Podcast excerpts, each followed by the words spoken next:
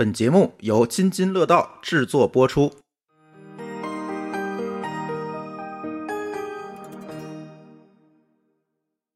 上次你们在群里头聊，我才知道，就是有一些其他节目远程连接是连摄像头都不打开的，呃我们从来不打。这让我觉得特别诧异。就每个节目跟每个节目之间这个录制的 这个风格为什么会差这么多？就是嗯你不觉得，就是如果只是语音录节目的话，这个默契性和那种不熟，你知道吗？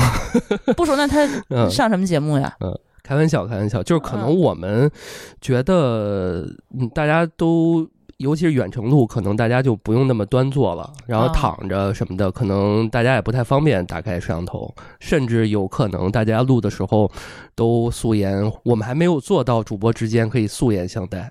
你看我今天也化了妆，素颜霜。对，看吧，一点儿看不出来吧？嗯，对，这一期正好请到了我们有台的朋友老段啊，哎来我们那个津津乐道做个嘉宾。对我今天是物理到了天津的这个场地录制的录音间，嗯嗯就在我们天津的这个录音间里头，正好说咱录一场吧，嗯，聊一聊，对，聊一聊你这两年做播客的这些血与泪。哎呀，本来没有计划这一场，没想到你们播客也有这个习惯啊，就是贼不走空的习惯啊，对啊，就是你人都来了，反正也要聊天儿，对吧？嗯那不如就一起录下来啊。对啊，让别人也听一听，就加入我们一起聊天儿。其实这就是嗯我们做播客的初衷啊。因为这期节目可能在安全处我也上，所以嗯我给安全处听众们介绍一下，就是津津乐道这个播客是由舒淇和朱峰熟悉我们的听众，其实我们之前也有过两次这个串台的节目聊电影的。舒淇是一个很资深的产品产品经理，对，对，所以在科技圈儿这一块儿也是曾经有很多的他的这个粉丝量的。其实我们津津乐道从很早开始做播客，当时的想法就是，我们本来就是朋友要聊天儿，一些朋友要一块儿吃饭，嗯在饭局上觉得很好玩的这些话题，我们就也是爱分享嘛，也是爱讨论，就说嗯。那我们为什么不把它录下来，然后发到网上，大家就就可以嗯。听到我们这些聊天的内容，然后也可以就是说加入我们，嗯。然后有一些观点我就不至于说是再去再说一遍、再写一遍、再怎么样了，你有些问题的话，你直接听节目去。嗯，就这个是我们当时录节目的初衷。哎，那我问你一个问题啊，哦就是你还记得你第一期节目《津津乐道》的第一期节目聊的是啥吗？呃，好像是信用卡的话题，就是一个信信用用卡这么硬核，薅薅羊毛的话题。积分什么的，兑换什么的，对，就是哪个卡能够薅更多的羊毛，然后怎么用，怎么花。然后每个卡都什么时间段有什么餐厅，然后可以怎么兑换啊？包括你去怎么申请这些。大概是哪年？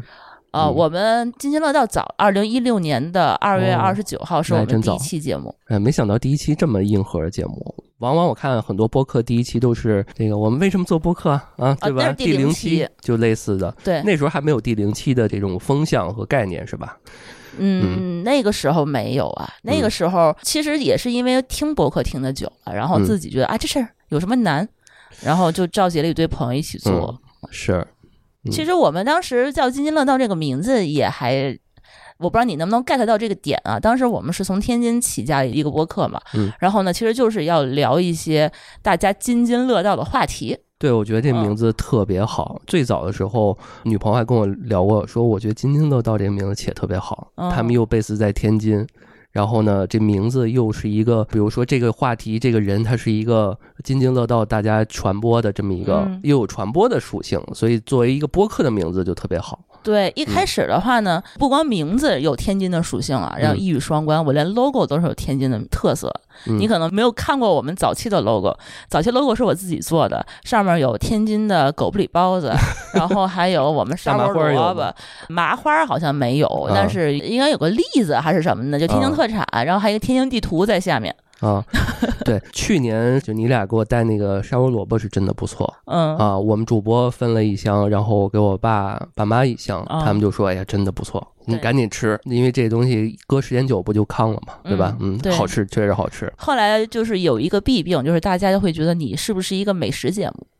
因为 base 在天津，然后你的 logo 上面又是一堆天津特产，嗯又是包子、包子、麻花的，大家就会觉得哦，你有点聊吃的的一个节目。嗯后来我们就把这些所有天津的元素都去掉了。因为我还是希望，就是说播客这个东西不要特别聚焦于本地化。我们聊的话题一般都是呃嗯科技行业或者是一些就是稍微普适性，就大家都可以听一听的话题。所以我还是希望它能够从天津走出去，走到全国。嗯，一开始我们那个节目的片头还有天津本地的那个广播，叫卖声什么的，对 还有相声段子呢。其实当时确实是策划的还蛮细致的。我觉得天津人都有这个特点，嗯，就是能说会道，对吧？这种感觉。那你不也是天津人吗？啊，对。说的好像说的好像对啊，我感谢这次借着这次机会回到家乡啊，确我确实啊名副其实的天津人啊，但是一直在北京生活，嗯。啊，但是身份证啊这个幺二零开头对幺二零开头啊，对，现在这个 logo 我觉得特别好看，因为它是一个实心的 D A O 的这个造型啊，因为呃如果能把一个简单的图形做好看了，嗯，然后放到 logo 里面其实不容易。因为我是做设计出身嘛，嗯，呃，我特别在乎，我可能会因为一个 logo 好看，我就会关注。就是最早，因为最早我没有用类似于平台的泛用型，我用比较多，比如 Pocket Cast 这种平台，我还不认识你们的时候，很早之前，你可能一七年、一八年时候，我就关注了津津乐道了。哦，你还不认识我呢，已经知道我的节目了。对，我就听过。哦啊，对，就是那个红色那个 logo 嘛。那个时候平台上面有，你们应该没有用过太长时间。那个你刚刚说包子那个，很快就改掉，改成那个。对，大概应该是用了两三年。呃，对，就两三年。对对对。但是你看节目现在已经做到这儿，都已经第几年了？都已经第七年了。嗯，对。正好今天啊，为什么邀请老段来？因为老段也是一个现在挺资深的一个播客制作人这么一个角色，对吧？嗯。你先介绍一下你们安全出口。给自己定位的就是一个顶尖的播客制作人啊！当然，我觉得这两年给我的对于播客的理解和成长确实是比较可观的。我们是安全出口 FM，最早其实大家知道这个名字也是在大楼里面随随处可见的这个安全出口。标志，嗯，这也是起名字的由来。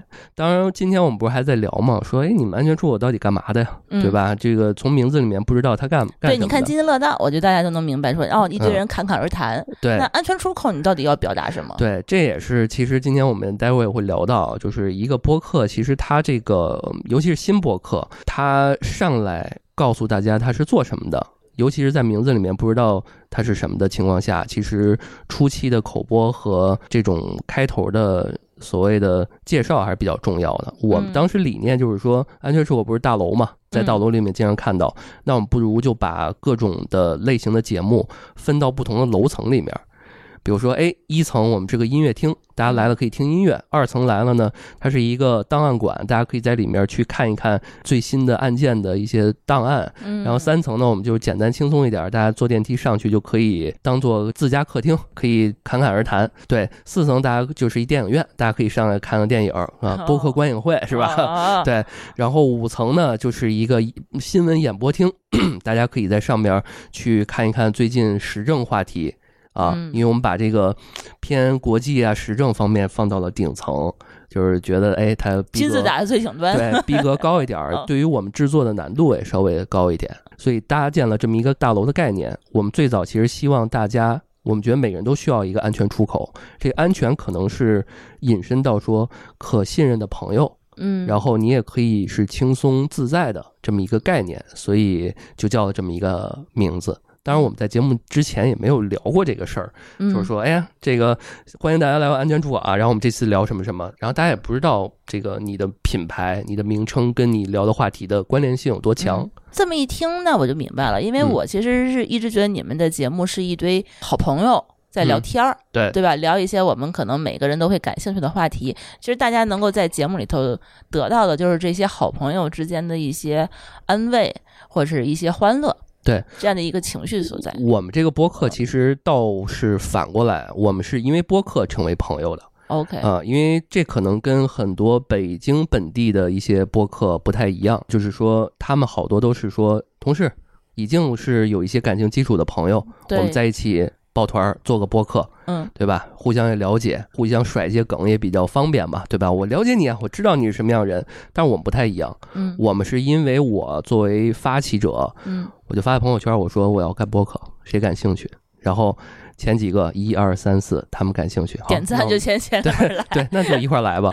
那恰巧我觉得这几个人合作起来还挺好。对吧？他们之前互相都不认识，我不认识。我的单线人脉，你说我的这网友跟我的大学同学怎么可能认识？是啊是啊，我的前同事怎么可能跟我之前别人给我介绍的一个相亲对象认识？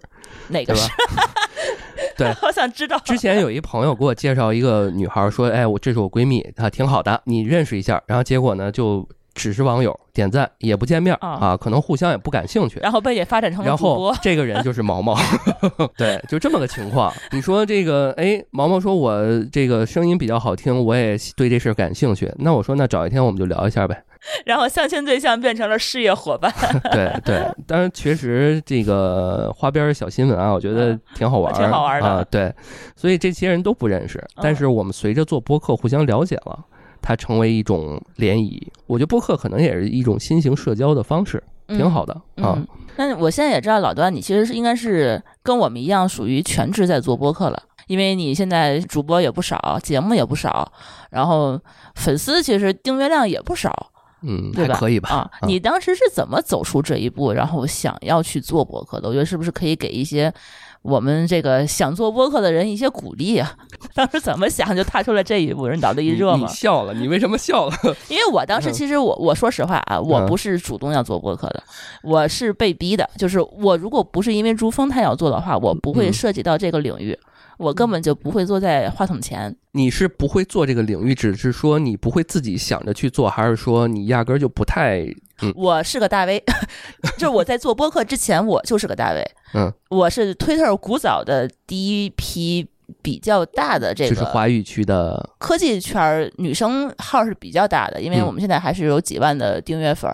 推特上本来因为人就比较少嘛，科技圈的女生也不是很多，所以还算是有一点点的人脉。嗯，但是我其实自己本身是喜欢去输出的，也是有一些表达欲的，甚至有一些表演欲。嗯，所以但是我可能不一定会在播客这个领域。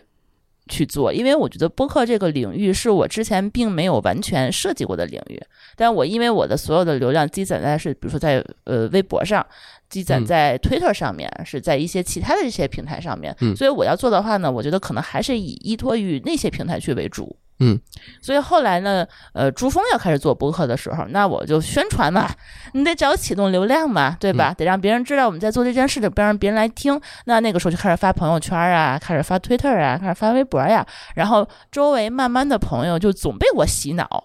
说你到底在说些什么东西？每天都在发，然后我去听一听吧，大家才知道哦，我原来是在做博客。然后慢慢的，我朋友圈的一些朋友，包括推上的朋友，就开始就成了我们第一波的启动的这些听友。你刚开始做的时候，是不是还没有说播客这个跟人介绍播客这个概念？很难，就说我就做了一个小节目，是吧？音频的电台节目。对，我就说我聊了一段这个东西。嗯，我不拿播客这个概念去忽悠他们，我拿那个节目的内容说我们聊这个的，你好玩啊，你过来听一听。对。这其实也是现在大家推荐节目的一个方向嘛，就是大家现在还是冲着内容。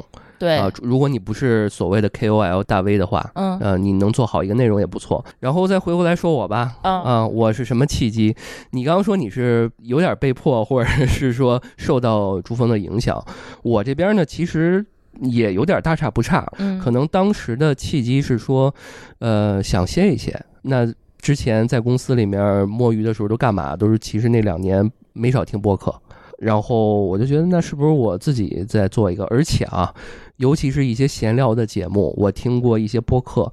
我每次听到他们聊一些内容的时候，我说：“哎呀，如果这点你能再说一点这个，怎么就老说不到点儿？” 你就是想插嘴，对我就老想插嘴。对，因为那时候，因为大家知道小宇宙这平台其实它是二零二一年才有的，对，疫情期间，对，所以那时候我狂听的时候，我还没有小宇宙这种就是很卷评论区的这个呃这个年代，所以我当时就想插嘴，我也不知道在哪儿插。然后评论，我感觉别的地方好像这种平台也看不到你这种很卷评论这种感觉，那我就。干着急，我说那不如我就自己做一个试一试。没想到这个步子迈的有点大。现在我觉得你做一个垂直类的播客可能更适合一点。或者是说更好的能更聚焦一个领域，可能对于我来讲，无论是成长来讲，对于一个播客来讲，可能会更好。但是，一开始我们刚刚介绍看，感觉概念还行，但是貌似是一个厂牌和 MCN 的概念。对对，跟我们差不多。对，就是你想，你想一个刚做播客的小学生搞了这么一个东西。步子迈的确实有点大。嗯但是呢，我们经过两年的呃坚持不懈的一周两更，好像貌似也算是接下来了这个压力了。哎，嗯那你要这么说的话，我突然觉得你们的成绩还不错，因为你现在也是两年的时间，要一算的话，这也没有多久。嗯，疫情之后嘛，二一年到现在两年，现在已经是两万多粉儿了吧，在小宇宙对上面。两万多粉这个成绩在我来看是很好的一个成绩。对，这我其实就想说，就是这更新嘛，咱们可能小笨鸟先飞，嗯小步快跑，咱们不行的话，咱们多刷点存在感，因为我们一开始刚做播客的时候，确实每天都在盯着我们的订阅量。然后哎，今天刷一下多了一个，还挺开心。然后我们刚上线第一期节目的时候，那一天我就跟群里边人说，我还发红包，我说哎，这是我们历史性的一刻，二零二一年的这个八月十四号第一期节目。然后最后呢，到更了快一年，就说小宇宙这平台啊，嗯五六百的粉丝，你可以理解为我们现在做两年多的话，这个两万粉基本上都是一年长出来的啊。那我接下来就有问题了，因为你今天毕竟这个 title 是播客制作人，然后呢，我们这期节目其实就是很好奇，我们播客制作人每天的工作到底是什么？我们怎么才能运营好一档播客？那你说，如果一年之内能够从几百涨到两万，那我可就不困了。你到底有什么经验，能不能传授给我们？你都做了一些什么事情，然后打造了你这一个播客，然后粉丝能够涨这么快？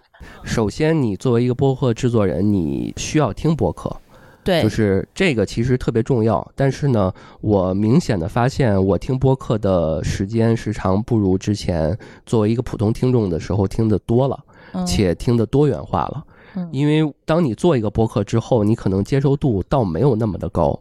之前你可能作为普通小白，哎，我这个尝尝鲜，那个对好很好奇，我听听。嗯现在可能你一看它，你就大概知道它是什么一个感觉，然后可能它 logo 不好看，可能它哦话题选的不是特别的有意思，起名字起不好，然后呢粗粗制滥造。可能我就不想去弄了，但是说回来，就是早上起来，就是起来之后到你坐在电脑面前的时间，我能听一到两个小时的播客，就纯听。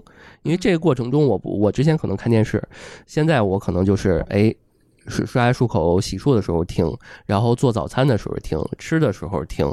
嗯基本上我比较懒惰随性啊，所以这个过程可能两个小时，嗯有些人可能半个小时就解决了，我可能时间比较久，这时候可能就快中午了，就十一点十十点半左右。嗯呃，坐在电脑面前，我基本上因为我们要卷选题，我那么多选题，每周两更，嗯呃，那热点这个事儿其实是我特别在意的一点。嗯有一些平台，比如说有些平台它可以集合，有一些网站啊，它可以集合各种平台的热点，我们就专看生活娱乐这一块儿的，因为这一块儿我们好聊。稍微硬核一点的，我们可能准备太多的工作，时间比较久，我们不好聊。那这个过程中，我就会把它记录下来，嗯就是发给大家，然后这能不能聊？能聊我们就赶紧聊。嗯啊，这是一个工作。另外一点呢，就是说我们现在的形式是每周的周末见面，然后一到周末的话，我们就录个三四期，就特别的累，从下午一点到录到晚上七点，啊，连续不断的录个三四期，这是标配。嗯，然后后续的时间，我基本上都是在剪辑节目，然后听歌，因为呃，我们的听众其实对于我的 BGM 的前后的配的音乐其实是好评度比较高的。有些节目内容我是听音乐，我觉得这音乐适合某一些类型的节目，我会逆推。嗯对，所以剪辑，然后听播客，然后跟大家去讨论选题，呃，之后我去在一些平台去列一些大纲，然后发给大家，大家去共享文档去补充嗯啊。这基本上是在制作层面和选题方面，我基本上要花我作为播客制作人的百分之七十到八十的时间。那相当于就是说，整个节目的策划、定位，然后选题，加上嗯。嗯，去写大纲、协调、沟通，对，嗯，然后加上竞品调研，对，这个占百分之七八十，后续其实可能是粉丝群运营，嗯。回复听众的评论。嗯。呃，因为其实尤其是像某些平台，对于这个粉丝之间的互动特别重要。嗯你要回复我们的听众可以知道，我在所有的节目里面，听众们的每一条评论我都会评论嗯啊，我都会回复。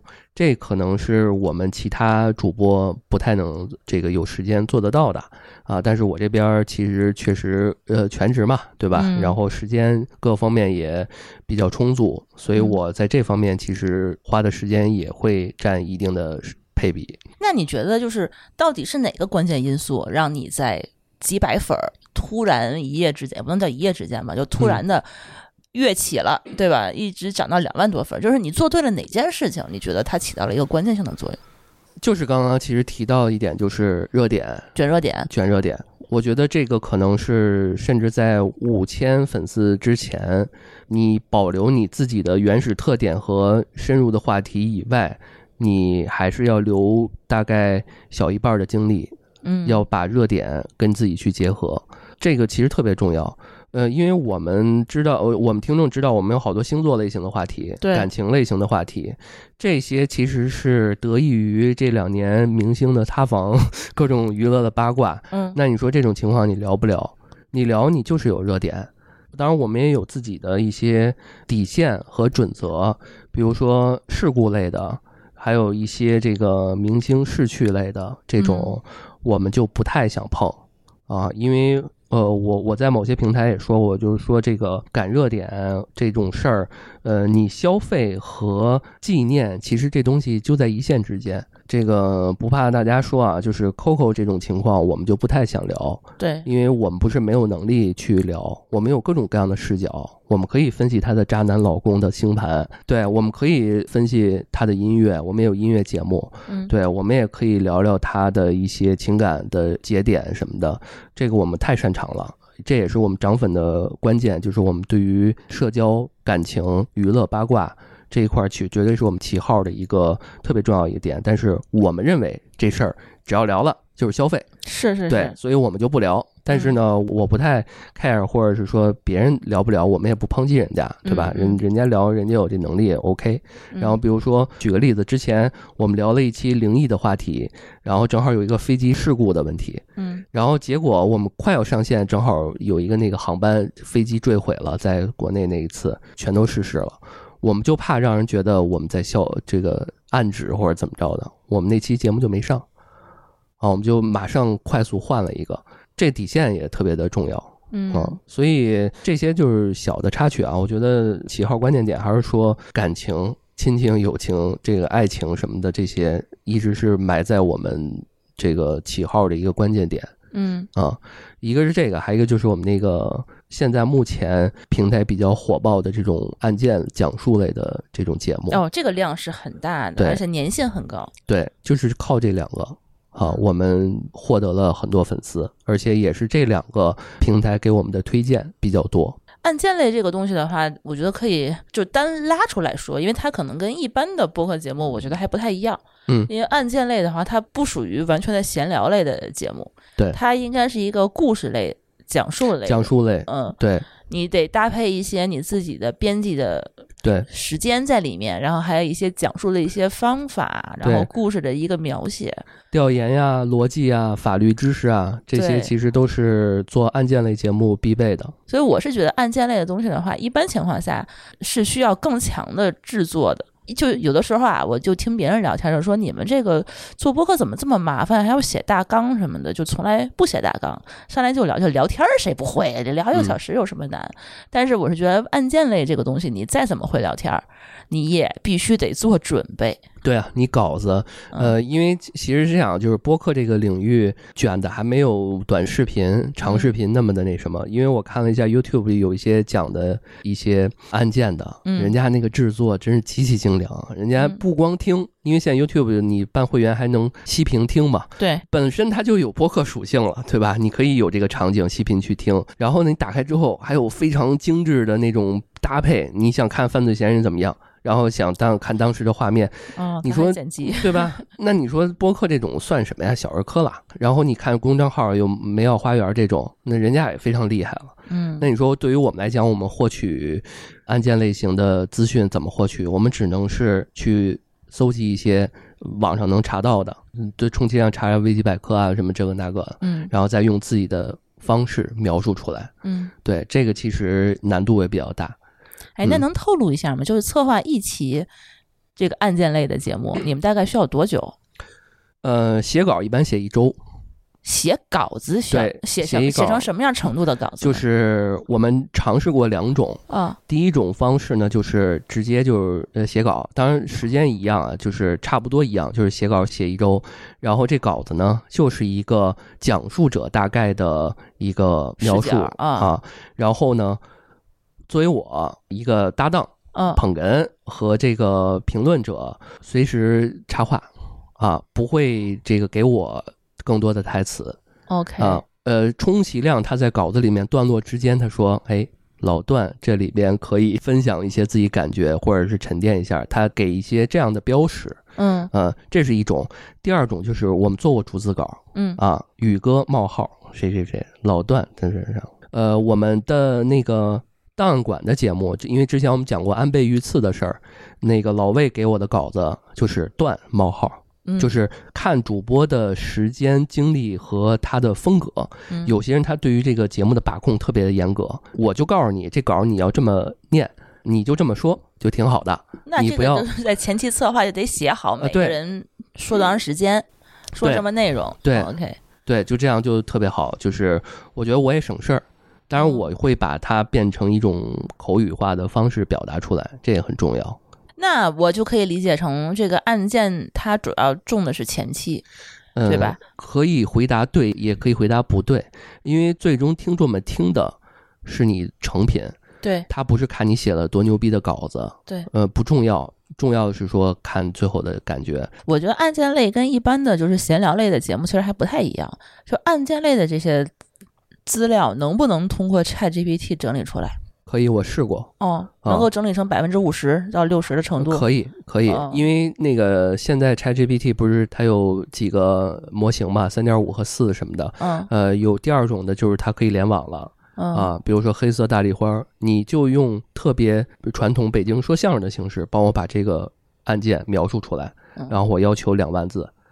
哦，你啊。还可以指定字数。啊，对，可以啊，有些时候我会这么搞。那你能不能跟他说，帮我啊分段儿，就分成三个人不同的讲述？啊可。以 啊。然后 A 是一个贯穿的主线的讲述者，第二种扮演一个女性视角，第三种扮演可以啊那。这样的话，其实就相当于降低了一些我们主播前期做功课的这些时间。，对，但是有一问题就是 AI 它有呃现在目前没有人味儿，它会一本正经的说废话文学。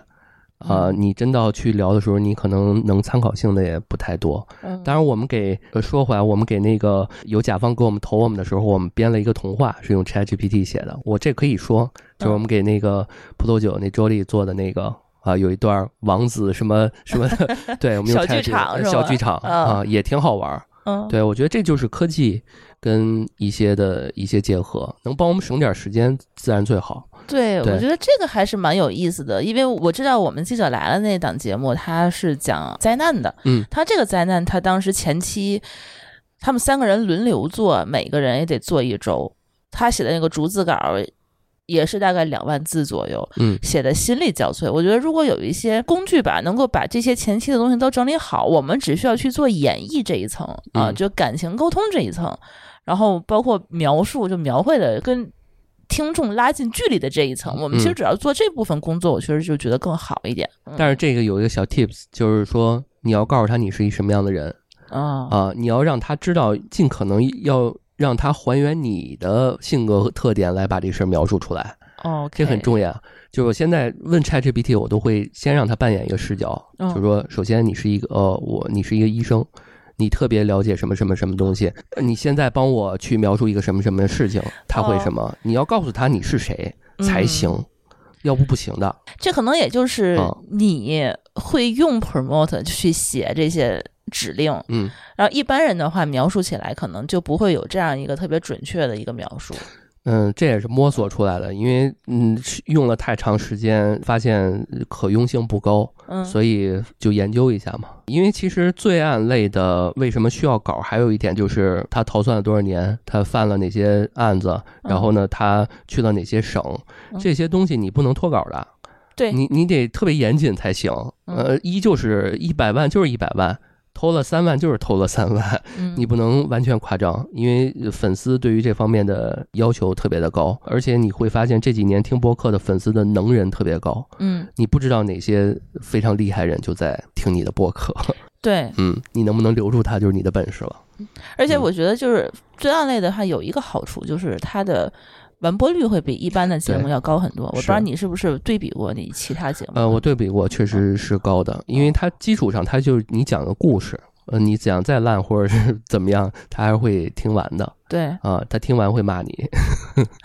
不听完也能骂你啊。嗯，对我们这次新独立出来这个播客，其实现在比较好的一点，我们是计划每一期在开头会回复一下听众们的反馈，因为。我觉得男性在做罪案类播客的时候有一个原罪，就是会让大家觉得我们会有男凝、男性凝视，对，所以这一块儿我们也会做一些解释啊，或者是说尽量避免啊什么的。嗯，对，因为嗯，确实啊，你懂得这个现在目前视角的问题也很重要。嗯那相比较其他的，比如说你们的其他类型的一些闲聊类的节目，那是不是就好做多了？闲聊类节目，我觉得现在你每次的一些问题，其实给我的感觉就是，我又回答是，又好像又也不是哈。对，因为罪案类播客，我总觉得我可控性比较强，因为稿子就在这儿，我逃不出这个框框里面。但是逃不出框框，我就可预见性就会比较强，我就知道哪儿该说什么，哪儿不该说什么，就掌控欲望比较对。但是这个闲聊类节目啊，啊，那它能出来的爆点和意外的收获，可预见性就不一样了。它处处会给你一些惊喜。对，而且那些现挂、那些爆笑、那些梗，那可都不是说写出来的嗯，啊。所以这东西就是特别考验主持人，也就是本人 就是你的这个主持的和串大家这个点。比如说，我们今天聊一聊冷暴力。那个标准就是什么是冷暴力？你生活中遇到什么样的冷暴力？遇到冷暴力你怎么解决？对是不是特无聊？对啊，你要这么聊特别无聊。那我们怎么聊？那就是比如说，为什么有些高级知识分子他容易冷暴力，对吧？哦我们解释一下这个事儿，然后争一些稿子啊，然后来分析一下。当然，我觉得好的节目或者是比较有意思的这种刁钻节目，一定是有争议的。嗯人家有说我们这高级知知识分子怎么了，对吧？你凭什么说我们？但是你要是像我刚刚说那种标准模板那么聊，没有意义。就是或者有意义，就是你就是做了一个很无聊的节目。其实我是觉得，就是闲聊类的节目，其实现在，呃，平台上面内容比较多，就是大家不太容易从里面脱颖而出。因为闲聊的东西，在一般人眼里头来看的话，那谁跟谁聊其实都差不太多，嗯，除非你有一个独特的选题，就像你刚才所说的，我抓热点，那就是这个热点现在大家可能出来了以后，别人还没有，那我先做了，大家会先听。那其次的话呢，就是说你能够聊出别人聊不出来的一些差异化的内容。对，嗯、我觉得这一点还比较重要，因为我们自己除了这个津津乐道的节目以外，我们也做一些其他的闲聊类的节目，确实觉得现在不是很好做，就内容很好讲，谁都可以讲，谁都可以听。但是能够让人觉得喜欢或者是有趣的听就会比较嗯难。这就我想说你的，就是你职业病，就是 就是每次一提到一些点要聊什么，你的大纲准备的都特别的丰富，对，就是你没法儿，或者是说你会比较，就是如果是突然间现挂让你拉你去聊一期什么，你会虚。这个其实之前我也是这样的，嗯。但我慢慢发现，就是我觉得人是可以改变的，就是当你闲聊类节目做多了，嗯，你会觉得本质就是这样，就是闲聊的本质就是随机。甚至我见过有一些做罪案类的博客，说回来就是，比如说三个主播一块聊，嗯，那两个主播完全不知道今天我要给你讲什么案子，他是诚心不告诉他，对，诚心不告诉他。就不能让他看稿子。就是为什么有些人在短视频里面爱看那些 reaction 的，比如说我给老外听一下《凤凰传奇》唱歌，然后让老外他哦之前原来没听过，他啊，把他他表面部表情录下来，呃，然后对对比一下。我特别爱看。这样的节目，嗯就是当然这特别考验这个讲述能力者这个他的表达方式。就对是，哎，我给你今天讲一个案子，这个案子发生在东北，我给你讲述一下，这人啊，他竟然手无寸铁偷了多少多少钱。我要这么讲，你绘声绘色，你愿意听下去。但我跟你说一个特别书面化的，我说这人叫张三，他是什么什么哪儿人，你就觉得哎呀，赶紧往下走吧。那个呃，到底怎么样怎么样了？如果是现挂的话，你特别需要这个人他有一个讲述故事的能力。那闲聊其实也是这样的，你得有一个会讲故事的人，这特别重要。一个会讲故事的人，一个能随时控场给你拉回来的人。嗯如果有了这两个人，基本上这个闲聊类节目，呃，当然还有一个特别不一样的视角嗯，啊，这个基本上这期节目就稳了。它就是一个不太寻常的节目。所以你们每一期节目都是有搭配的，是吗？就是什么样的人处在一个什么样的角色？对，这个就跟脱口秀那个 sketch 一样，有些人他就卖惨，然后有扮傻，还有一个人吐吐槽。哦，那也是被设计过的，是吗？对啊，那肯定是被设计。为什么现在 sketch 脱口秀里面有 sketch 这个形式呢？哦，你比如说我们很多恋爱类、星座类型节目，我就经常扮演那个吐槽的人。我说这人神经病吧？然后那人说啊没有啊，我就就他会有一个冲击在里面啊，就是会让人觉得他会有代入感、冲击感嗯啊。其实没有太多的呃技术含量和成分在，它就是一个感觉、气氛、情绪上的东西。我那我有点明白了，因为我们比如说津津有味或者一些津津乐道的节目，我们其实是希望能够打造主播的个人 IP，就是让一个人的态度观点更加鲜明，让嗯用户可能去更了解他、更喜欢他，然后更认可他的观点。或者是更反反对他也是可以的，但你们的节目听起来感觉像是一个整体的策划，然后团队的每一个人其实在一期节目里头是有配合的。刚刚你说到那个你们的节目，我就觉得跟围城一样，呃，我特别想做你们这样的节目。嗯，然后呢，有些特别做专业节目的人也特别向往，或者是说特别羡慕我们能这种闲聊，还聊得挺好玩儿。对，就是这东西就是会比较 有意思。其实我是觉得，就是闲聊类的博客，永远我们打不过的一个竞争对手就是脱口秀。嗯，对，嗯，是他们是我们就是嗯挡在前面最大的一座山嘛。对相声演员都去做播客了嘛？对啊，对对吧？嗯，这种如果要想要欢乐的话，其实你就找他们。如果要是真的，比如说想建立一档新节目，然后从零开始做，我觉得大家其实能够想到的，一般情况下其实也都是闲聊类的。对，还有一种就是说，他可能自带流量，或者是说他的职业属性标签儿特别强，嗯他就做一个他跟他职业标签儿相关的，比如我去十年旅居，那我就嗯做一个旅行类的、见闻类的，嗯，那也虽然是闲聊，但是也跟他的职业相关吧，嗯跟他经历相关。呃，我们为什么说比较难呢？就是说我做了十四年的设计，嗯我没做设计类的播客。其实这一块儿我的无论从经验、案例分享，呃，做过的一些设计项目什么的，我能想到我都能做出两百期节目出来。但是呢，我没做这个。呃，既然没做这个，你就要承担他的成长、他的这个遇到的艰辛和你的瓶颈、挑战、天花板，呃嗯，等等等等这些问题的困境。嗯比如现在我们也有这个困境，嗯，就是增长缓慢，然后节目怎么才能更上一层楼嗯，啊？节目总要每年有一些变化，对，要不你思路清晰，出一些新的系列，嗯，要不就是你主播们有更多的好玩的成长和故事。你的节目其实也就只有你是在全职，对吧？对其，他人也都跟我们一样是在兼职录。嗯，你们是兼职在录吗？我们主播啊就只有我跟朱峰是全职做播客呀，其他人都是在兼职呢。嗯就他们才有自己的工作嘛。对，怎么让他们在这个里头其实也有获得感和成长，我觉得也是一个挺大的一个议题。其实我们现在的规模和成绩已经做到这一点了。嗯就是为什么很多人说说，如果你把播客当做一种哎体验感的一个玩意儿，对吧？那我们已经得到了。但是怎么从能把这个东西变成一种生意？因为大家花了时间了，就要挣钱，也不说虚的，就是要挣钱。那下一步跟挣钱相关的，我们来逆推，大家该怎么办？嗯，这也很重要。嗯，如果逆推的话，其实就需要大家投入更多的时间了。嗯那对于我们来讲，也没有那么多的呃想法和系统性的思考，嗯那不如就先保持原状，就先这样，嗯，再想想嗯啊。然后这段时间我也在去复盘，嗯也是想给这两年一个交代吧。其实这更多的是写给我自己，写给我们的主播们这么一个，就刚刚提到嘛，就是在写一些东西，嗯写一个呃专栏，嗯。聊一些这个播客制作经验的。你直接在节目里打广告吧，没关系，给你广告时间。对你来都来了，快，广告时间。对，这在小报童开了一个专栏啊，叫这个播客和设计的这个指南，嗯呃，专门是会分享播客和设计，因为我觉得我的人生使命就这两点了。以后啊，一个做播客，一个做设计。对，以后我就干这两点事儿。播客现在确实这两年有点成绩，但是没赚钱。嗯，然后也想边写。边去看看我到底后续我们这个安全出口怎么才能让大家除了现在目前已经有的获得感以外，还能有更多的获得感。嗯，然后播客这块更新完之后，我也会更新一些设计类型的东西。然后大家可以在小报童去订阅，也可以在这个有些平台吧，反正大家看到平台搜搜索我都能找到这个方式。就你刚才那个就商业化这个问题，我觉得咱可以多聊一下。哎，前两天我正好也是。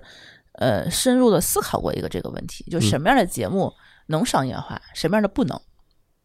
你会发现，其实流量高的节目未必能商业化，流量差的节目未必不赚钱，这是一个非常违规我们自己常识的一个现象。你看到我们现在节目，就是每天在热榜上前十名的节目，它未必会比在新兴榜上的这个那十名节目赚更多的钱。反而他们投入的时间和精力是更大的，这个我觉得可能一般人是没有想象到的这个问题。前两天我听景户端跟刘飞他们半打铁的一期串台，嗯，还有那个商业就是这样的那个主播在他们的节目里头聊他们商业节目的这个商业化。半打铁和商业就是这样应该算是头部的了吧？嗯，对，原则上不仅是头部，而且他们离钱也比较近。离品牌商务也比较近的感觉，给我直观感觉是这样。对，然后他们的节目，听他们的意思，就是大部分百分之九十也都是逐字稿，另外有百分之几是现挂的内容。嗯，他其实也是非常重前期策划的，就是越重前期策划的这种策划类的节目，其实反而在他们做商业的这个接单的这个过程中，反而不是这么顺利。包括我现在发现，其实一些讲案件的、讲罪案的这些节目，其实，在商业化来讲的话，就在接广告来讲的话，其实反而有一些难度，是因为它跟广告很难融进去。对啊，嗯，你比如说最近，即使这罪犯抢的是一个银行，你说你作为银行广告，对你很奇怪，对吧？很奇怪，直接就跳戏了。对对对，嗯，没法解，确实没法解，你只能是说让他付费收听，呃，对吧？对，付费可能是一个比较好的一个办法。对，包括像半打铁他们是冠名。对冠名，冠名就直接跟你这个节目内容本身是没有任何关系的，你就不影响他节目制作，对，可能会稍微好一点。除非你就专门为一个广告你定制一期罪案类节目，我觉得这也很奇怪，是吧？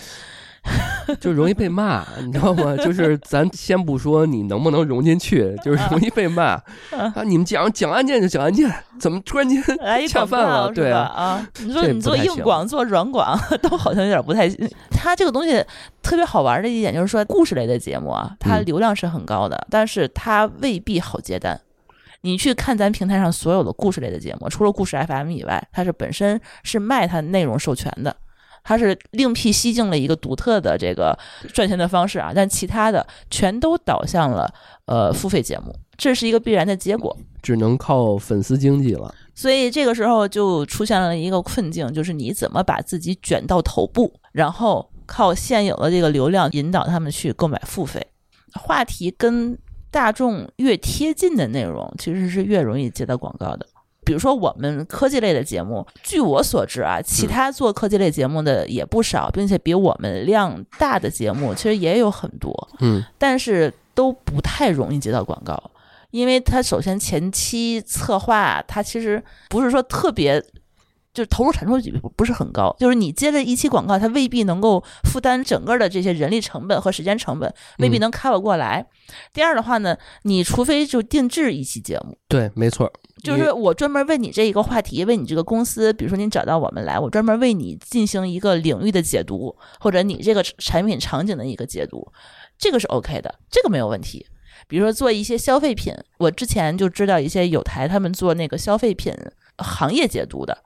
这个是有广告的，包括他们已经做到前五期就能拿到广告，但是这个广告还很高，大概是几千块的这个费用。嗯，这个我觉得还 OK。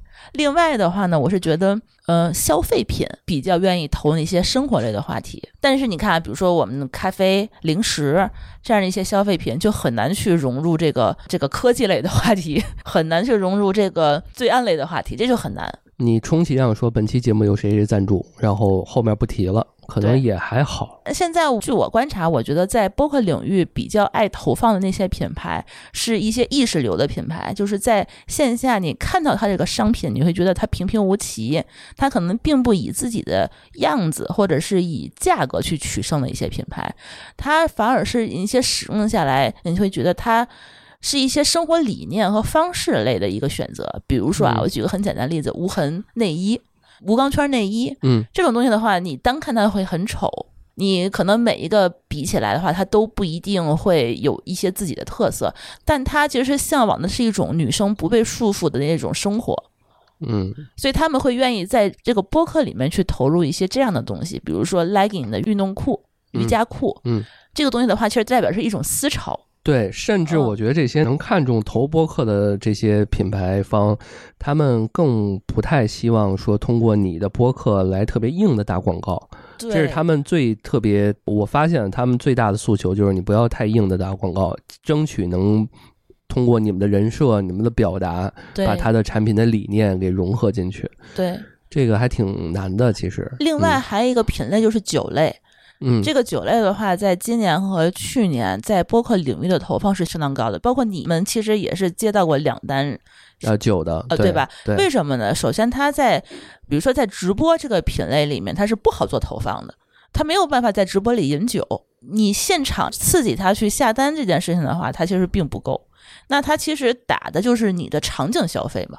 你什么样的场景？那就播客这个领域，就是说我们闲聊嗯聊天的时候，或者是我们呃放松的时候，或者是我们在聚会的时候，其实这个场景跟酒类的场景的这个消费的是很切合的。包括嗯之前的 Miss Berry 啊、周礼啊、森林先知啊嗯这些比较有名的这些酒品，今年其实都在播客领域有很多很多的投放。这个我觉得也是大家就是愿意在这边做尝试的原因。嗯还是有一些成绩的。嗯，这个的话，他们其实就愿意投类似于你们安全出口这种，类似于朋友小聚，然后对。轻松聊天的这种氛围。我们就是情绪类的，就是 有一个气氛，嗯，然后大家觉得哎开开心心，这事儿过去了啊，就挺好。包括嗯年轻人这一个场景，也是他们愿意去尝试这样的酒品。但比如说你们要投个白酒，我可能就觉得很奇怪。对我们的定位还是三十五岁以下的人比较多，嗯就是我们的听众。你看，像我们不三不四这一档女生类的节目，我们定位就是三十加的女性。哦，那还挺准的。它的投放，它就不会去投一些特别特别年轻的品牌，它会投一些稍微有一些熟龄的那种东西。三十加的女生一般几个特点，一是这个呃人生阶段可能是在一个特别，要不就是说成家立业，或者是要不就是有一些感情方面的一些转折点，嗯，然后消费力又够，对。对吧？然后思想又已经觉醒了。对，啊，但是他这一部分人，我觉得在播客领域的这个受众，他毕竟不是大多数，所以说它的用户量并不一定很很大。嗯你看我们节目量其实不三不四才几千粉嘛，不是很大，但是却接单接的其实不少，就是因为它的用户不大，但够锤、够准，是这嗯些品牌正好喜欢的那一些人群。对，我现在是发现，就是有一些节目，它能否接单跟你的用户的粉丝量并不直接成正比。它播放率也够，因为我现在看很多的那个品牌也看这个，对，就是你有两千粉啊，嗯。然后你七期节目都有两千或者一千八百的这种播放率，他们也会很喜欢。嗯，对，它够锤，然后够专，它每一期节目可能就服务这一小波人，嗯，但这一小波人他每期都跟着听。对，所以嗯你说回来，这个播客它的想商业化，嗯是不是就要好好把这些粉丝洗一洗，看看他们都在哪儿，然后转付费习惯怎么样？分析一下这些用户，可能是不是一个播客靠粉丝商业化的一个挺重要的一个点。对，因为就是嗯最近这几个月我接触的广告客户，他们首先第一句话就是你们的用户的画像是什么样子？我觉得能够精准的找到自己的用户的画像特征嗯，这是一个挺大的一个难题。就大部分人其实他并不是很明确自己的用户到底是什么样子，可能就是有播客收听习惯的这一部分人，没了，这就很难投。包括其实从节目的包装到策划到选题，就是能够呈现给甲方和我们用户的，它也是一个比较有体系的一个东西。嗯我觉得这个其实你应该是更在行的。比如说啊，我们一期节目，一个新用户点进去看的时候，能看到的要素其实就这么几个吧。你其实都可以列出来，有 logo，logo 对，有简介名字、简介啊然后、图片、对，和节目介绍标，题列表、节目列表，对，啊，就这些东西的话，可能三四个因素，然后凑成了它整期整体的一个节目的包装。嗯这个包装其实我觉得现在是对一个节目比较重要的一个点，嗯它到底在传达什么，其实是应该从这几个方方面面都应该透露出来的。嗯。听到我们这期节目，如果大家做播客想咨询一下这个你们的播客的包装啊，也嗯可以在这个节目下方评论。啊，找老段是吧？然后我们也可以给你做一个 解答啊。资深的设计师，对这个也是你品牌设计师是吧？呃都能做，嗯对，因为那个也有一些平台说我们这个安全出口的这个品牌做的还可以，就是当然没有持续把这个强化，嗯，只是开了一个好头儿啊，就是这个概念，品牌大楼的这个概念还一开始还可以，对，有这么一个意识，我觉得挺好的。对啊嗯我觉得一开始我们津津乐道的最早期的那个 logo 版本，那个包子和那个也挺可爱的。就那个就会觉得没有这个意识，因为它其实是讲的内容跟我们整个要传递的东西是两个不同的东西。后来呢，我们也是专门找了一个品牌设计师帮我们重新的包装，嗯，然后去掉了这些天津元素之后，我反而觉得自己不知道在表达一个是什么样的内容，因为不是天津人啊，也不是天津话了，那我们到底也不讲天津的事儿了，我们在讲什么？后来他帮我们提炼，叫用理科生的眼光去看待世界。这是嗯一个我们节目的一个中心思想，就用理性思维去看待世界，嗯而不是感性思维。因为其其实我们觉得还是用一些比较愿意去用一些经验方法论和一些理性的这种直线性的思维去思考一些事情。嗯包括我们的这些部分主播也其实都是技术人员嘛，在他们的这个技术宅眼里，其实有很多很好玩的事情。哦，嗯，《生活大爆炸》看过对吧？他们的脑子其实跟咱们一般人其实不太一样，所以说用他们去感染他周围的这一层圈层，嗯，然后做一些类似于生活方式类的节目。其实这个是我们最后提炼出来品牌的要传递的东西是这个。嗯其实我是觉得它整体的，包括节目、包括简介、包括对外的所有的这个往外输出的一些所有的这个有 sense 的这些物料，其实都应该突出的是一个这样的东西。对哦，因为从我个人直观感觉，就是津津乐道，包括旗下矩阵这些播客，因为我在我的那个专栏里面也提到过嘛，就是生活、科技、科普、嗯教育、知识、新知这领域，我觉得。大家就去听你们的节目就行。比如说，我想看看关注一下自己的视力，对，从这个保健科普到我最后如果遇到一些问题该怎么去处理，对，然后甚至这个从头到尾都有一个服务的承接，就嗯觉得，因为最后不是还有一个不能说是品牌吧，应该是一个品牌，可以去那儿配一个眼镜儿还是什么？服务的店，对对对，线下服务这个店，然后包括一些类似于这样的节目，其实挺多的。我觉得这个定位就特别的好。对。啊，就是你又回应你刚刚说用理科生的视角去看世界嘛，总想搞清楚一件事情。对，嗯。因为世界很很多元嘛，就是你的东西其实有很多我们不知道的这个领域，嗯。其实我们也希望就是说通过这个不同领域的专家过来去讲一讲啊，嗯。让大家可以去分享一下这些经验和知识，对。其实这个就是我们。最早要策划的东西，当然这是我们的东西，而不是说每个人别人策划的时候就可以直接也也用到。就是说，我是觉得每一个节目其实都应该找到自己最重要要表达的什么东西。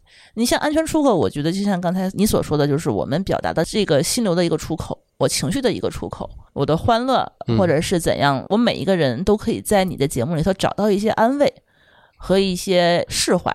我觉得这个可能是大家一眼就能够看到说，哦，你要带给我的是这个东西。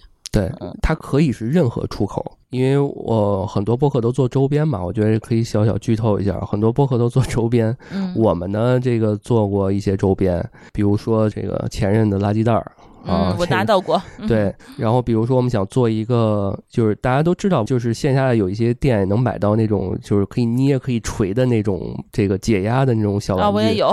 对，我准备想做一那个，嗯，累了烦了就然后揍他两下揍两下啊！我总觉得这些东西，你跟其他播客一样，你出一些什么帆布袋儿、什么 T 恤，我觉得特没劲，对帽子什么的啊，当然可以出这些，但是呢，还是能提到我们的一些品牌和一些感觉概念，我觉得会更好。嗯对这也是一种传承吧。嗯、对，哎，这个其实我觉得也可以说一下。就前两天我去我另外一个朋友那边做节目，上一期不算不是我去采访那个主播，他也要做一个新节目。然后呢，我给他一个提纲以后，就是我觉得提纲在我来看是一个整理思维的一个过程。就是你比如说是一个命题作文，你把命题作文你要怎么想，我会大概捋一个方向，它不会太跑偏。我觉得是一个这样的，就是说我可以说什么那个点，然后我可以自己记录下来，怕他遗忘了这么一个点。但是讲的时候可能就未必会完全的他讲，可能会有一些临场发挥的一些情况。但是对方他当时因为是采访一些，比如说名人。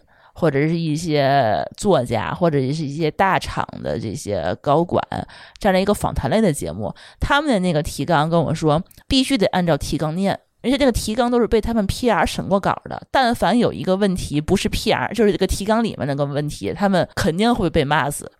这个嗯让我觉得就特别意外，因为在提纲这件问题上，我在一些节目里头是受到鄙视的，是因为你为什么会有这个东西？在另外一些节目里，谁鄙视？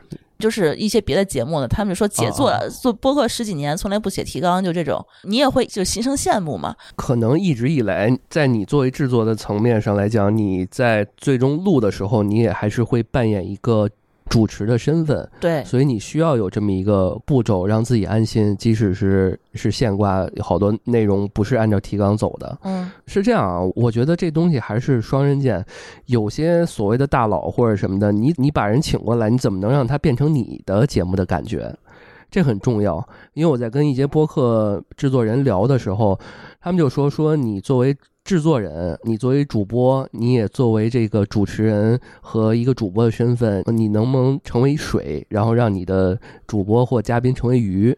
这个很重要，就是你能承载很多东西，然后但是他还是逃不出你的这些，他不是说逃不出啊，就是还是在你的这个范围以里。哦因为行业里面有一些头部的能坚持到现在的那种双人的播客的那那些人，其实你发现他们都有这样的特点，嗯，感觉就是总有一个人能把控的。对，这也是我其实看一些节目，他邀请很多大咖来，然后我觉得在零启动阶段，这个没有问题。就是带一些量，或者是有一嗯些冲刺的阶段，就是可能能够扩大一些这个粉丝的这个圈子，我觉得也是 OK 的。但是如果每一期节目其实都是靠嘉宾去撑一个内容，那你说这个内容到底是节目的内容，还是这个嘉宾的内容？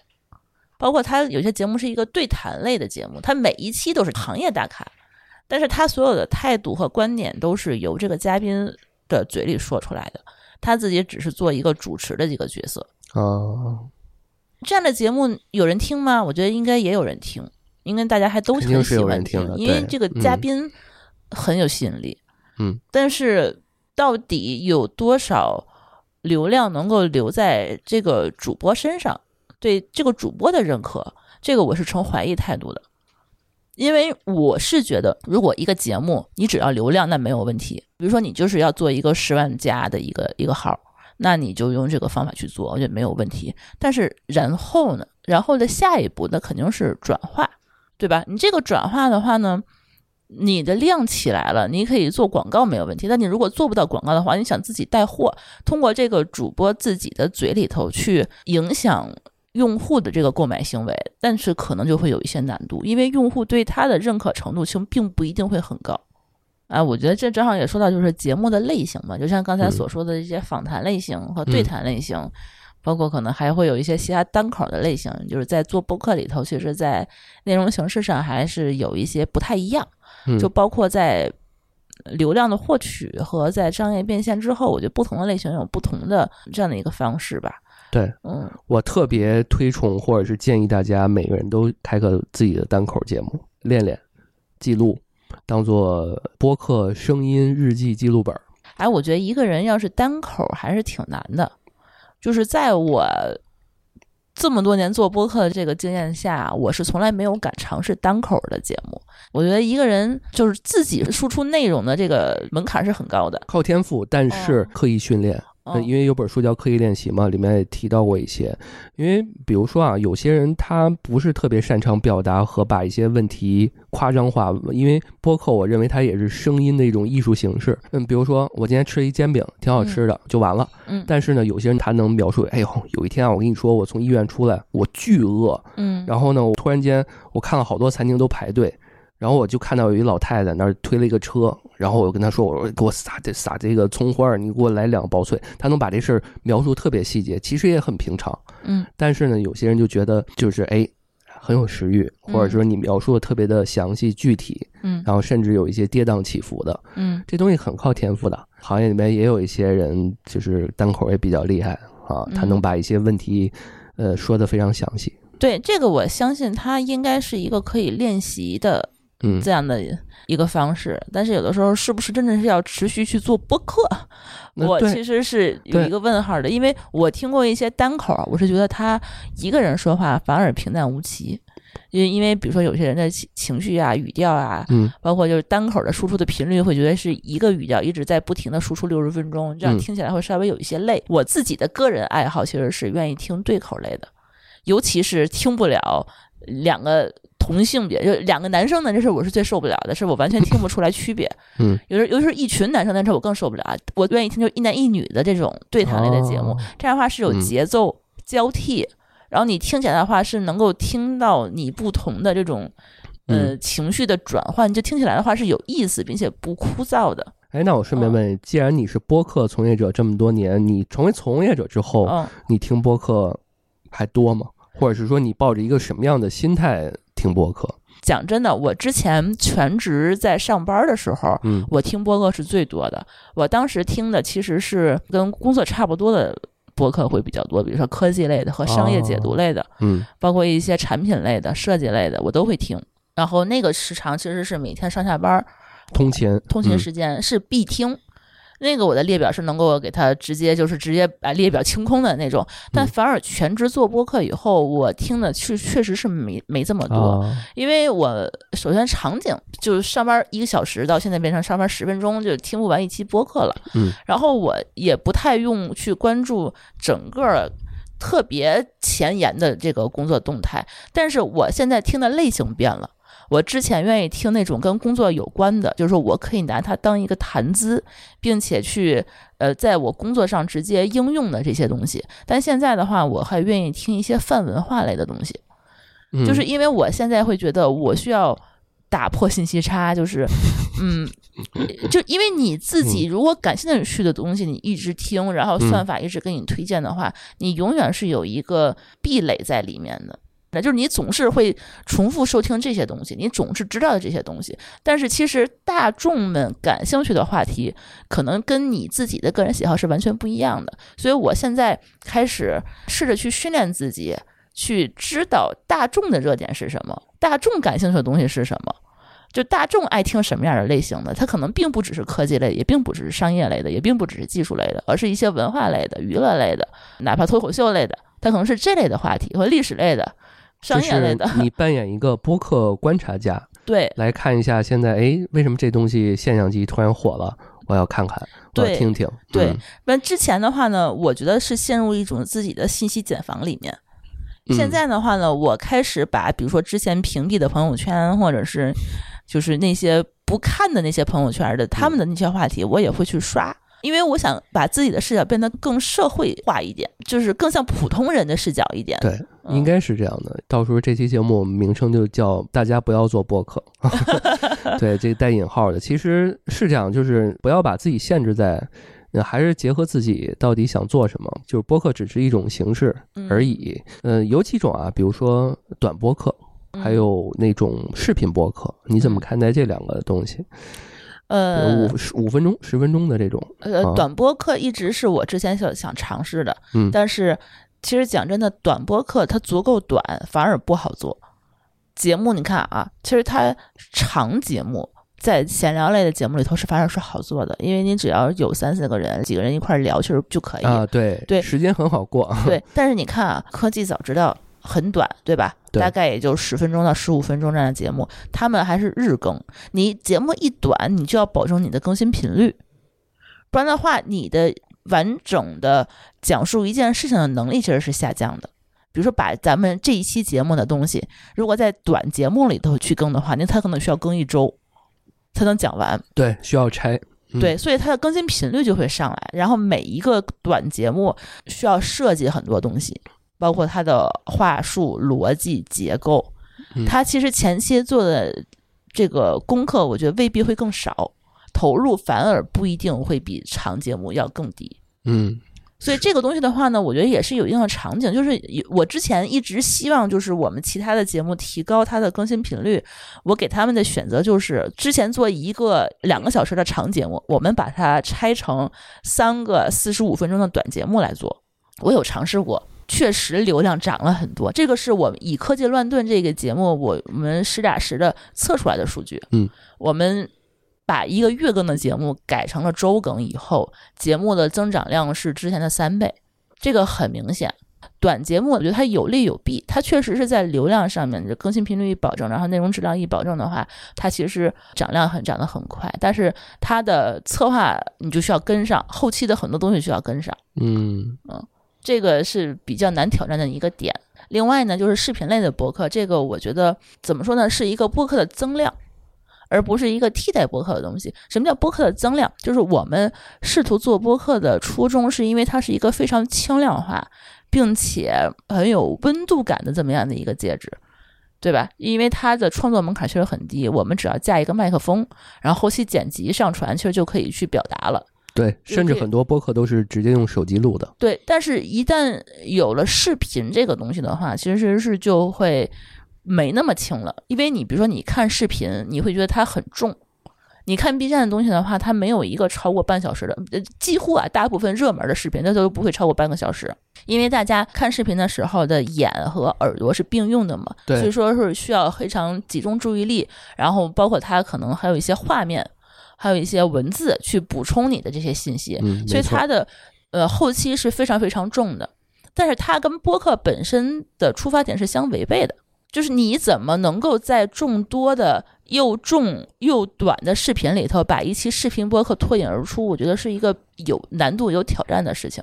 但是你如果有了视频播客，我觉得它有一个好处，就是说让用户可以更全面、更立体的了解一个主播。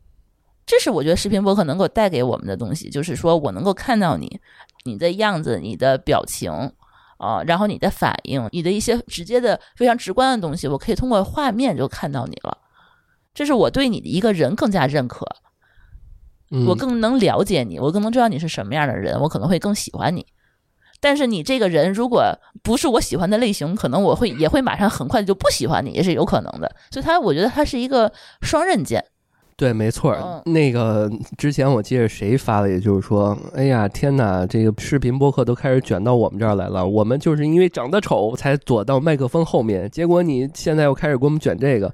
当然，我看现在视频也挺卷，底下也有那个时间轴要做一个那样的东西，啊然后封面也各个的都五彩斑斓的啊。相当于你剪播客还得再剪一遍视频，嗯然后你本来是一个很轻量的一个产出内容的形式，然后你变成了一个非常重的一个后期操作。是，嗯这个东西我觉得也得看人吧。比如说我就是一个路人，如果让大家通过这个方式能够认识我，嗯也 OK，但是我确实不知道它这个效率有多高。但如果你要是一个名人做博客，我觉得这个是行得通的一条路，因为它本身大家都认识你，没错。我看王力宏那个前妻李嗯静蕾都做播客，是吧？叫什么？就是在喜马叫什么李静蕾的播客，什么就是叫这个哦，啊。他怎么不做视频呢？呃，有可能吧，啊，就是确实是个名人，对，可能他视频播客可能对于他来讲会更好一点。当然，我觉得像你刚刚说的，就是如果现在不是都流行叫草根明星化，然后明星什么草根落地，就是我现在想见一个明星，呃，没有那么的难了，对吧？我们的距离其实离得比之前更近了。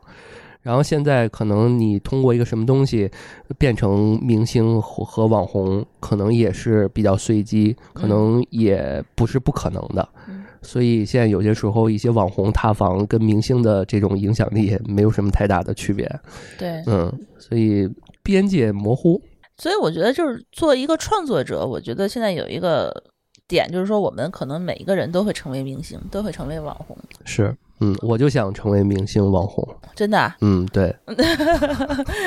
给自己需要包装一下，打造打造，对对。好好这个规划规划。对，嗯。需要一个经纪人，嗯，对，需要这个津津乐道这样的大台啊，扶持一扶下，持一下对，行，那就正好在这个节目这个尾声吧，再给老段的这个作品再打个广告。如果大家喜欢这期节目的话呢，也欢迎大家去小报童嗯。去订阅老段的播客与设计手册这样的一个付费专栏嗯，啊。专栏里头讲了什么？就讲的是我们怎么做播客，是吧？对，我会用十篇文章嗯来分享我这两年做播客的经验。做完之后，我就会分享一些设计的，就是大家可以在这个专栏里面享受两重的内容。